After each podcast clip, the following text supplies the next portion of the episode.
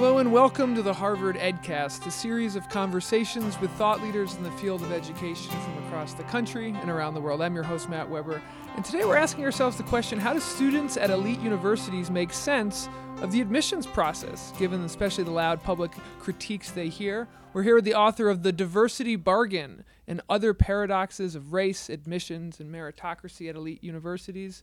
Welcome to the EdCast. Natasha Warikoo. Thank you. I'm delighted to be here. So, Professor, tell me a little bit about what this bargain is. This this is an interesting title of a book, The Diversity Bargain. Is this some sort of notion that's come out of your research, and what does it mean? So, the diversity bargain um, is different in the United States and Britain. So, let me first tell you about the diversity bargain in the United States, which is really the focal point of the book. So, the diversity bargain in the United States is this that um, uh, white students in the U- United States support affirmative action um, and are much more likely to support affirmative action, I should say, on these campuses, the Harvard and Brown campuses where I did my research, um, than adults kind of in the general public.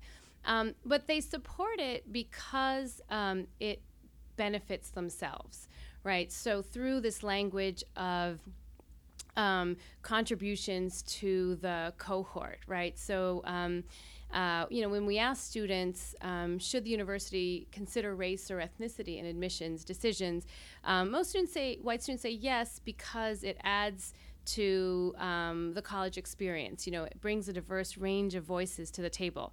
And there's a lot of research to back this up that shows that there are some really great benefits to diversity. So, I, so I'm not critiquing that. The problem is that when that's the only way um, that students make sense of affirmative action and diversity, it leads to kind of some perverse um, outcomes. So, one of them is that um, when white students see affirmative action as there to benefit themselves, they feel kind of upset sometimes when they see um, black and Latino students say sitting together in the cafeteria or um, joining the Black Students Association because they feel like that kind of contravenes this bargain that you know we support affirmative action and in return we get this um, we get to hear your perspectives and you know that integration is often seen as one way. Um, another way in which uh, kind of consequence is that they um, uh, there's a kind of essentialized understanding of what it means to be black or Latino, right? So that if someone, you know, students said things like, uh, well, uh, that student who got that award um, was, you know, had a white, quote unquote, white experience. And so, you know, what it means to be Latino is a very specific, you know, usually associated with poverty, um, you know, a low performing high school, and, um, and these kinds of essentialized understandings of what it means to be a racial minority. Um, and the third um, piece of this diversity bargain is that um, there is this kind of script of reverse racial discrimination. So when affirmative action is only there to benefit me, then there is this anxiety that um, it might not benefit me, right? So, um, you know, even students who'd gotten into Harvard said things like, well, if I hadn't gotten into Harvard and the black student in my high school got in, well, then I would have felt I had experienced racial discrimination. And so it's kind of this, this way of making sense of competitive processes that emerges when you have this logic that says that this is the whole purpose of this is for your own benefit. So this is the kind of um, uh, kind of bargain that, that, that, that gets entered into between you know students' expectations of their minority peers and of their of their university in terms of how they administer the program. So so it's fascinating research, fascinating research, great conclusions, and, and I'm curious what that means for affirmative action, both in the United States and abroad. Um, is this or do these findings change the way in which people look at them? Does it affect policy? What is what is this what does this bargain now mean in terms of how we perceive affirmative action? Yeah, I mean, I think part of it is that um, the reason that the students have these views is because this is what the adults around them are saying, right? That this is what their college counselors are talking, how their college counselors are talking about that. When you look at the literature on the websites of these universities, very similar language that they use and when they talk about what they're looking for um, in admissions.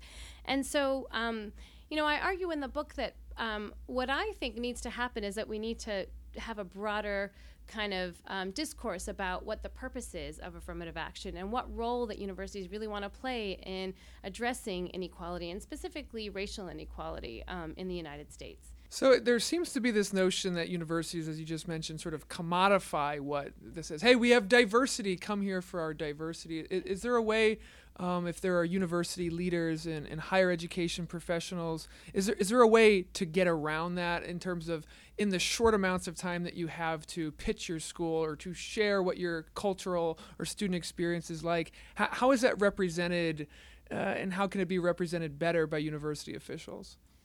I think, you know, university officials could express a real commitment to addressing racial inequality in society um, and to say that we care about this issue, we realize it's an issue, and this is something that we um, want to do something about. And this is not just, you know, in the admissions process. This is also when students actually arrive on campus. What does what does race relations look like? How are we fostering um, intercultural kind of dialogue? How at the same time as we are supporting students who may come from you know having experienced very um, serious uh, experiences of racism and racial exclusion, and may feel, you know, kind of marginalized on on these campuses that you know many many of which were built by slave labor, and you know. Um, what uh, trying to help students make sense of these experiences, I think, in promoting both you know support for those minority students as well as interracial dialogue i think is what we, we really need to be focusing on so so so to the research wonks who listen to this show i think how you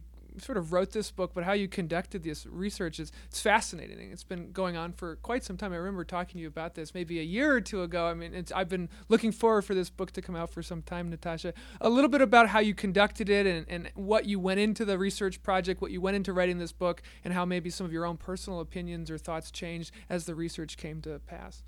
Yeah, so this is book has been a long time in the making. I started it actually when I was living in the UK. Um, I know I haven't been talking as much about the the findings in, in, in the UK, but um, you know, I, I started out because I was living there and I was really curious about how um, people think and talk about race um, and ethnicity and and and how they do so very differently than, than we do in the United States, and especially in higher education. Um, you know, I taught on the University of London campus, and we really didn't have any kind of discussion about race or really class and a broadening access. And I was curious about this because these are public universities um, in Britain.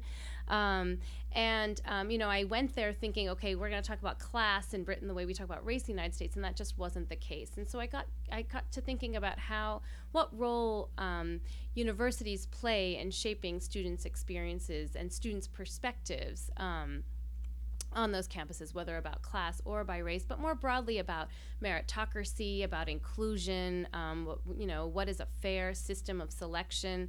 Um, and so that's kind of how I, the, the, the kind of the questions emerged from the research. Um, and, ha- you know, um, and I wanted to understand how these elites make sense of selection in a highly unequal society, such as Britain and the United States. So we interviewed um, students on the Harvard campus, the Brown campus, and the Oxford campus um, with, you know, a quorum. These were all US born and UK born students.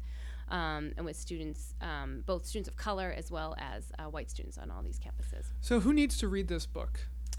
Well, I think you know, I think there are a lot of different audiences for this book. I think you know. T- um, I think more broadly, I think the well educated reader should read this book because I think um, it really, you know, I hope it will shift the way that people think about why diversity and why we care about these issues. Um, and I really hope that it will kind of shift public discourse on the way that we think and talk about race and also meritocracy and, and fairness um, and equity.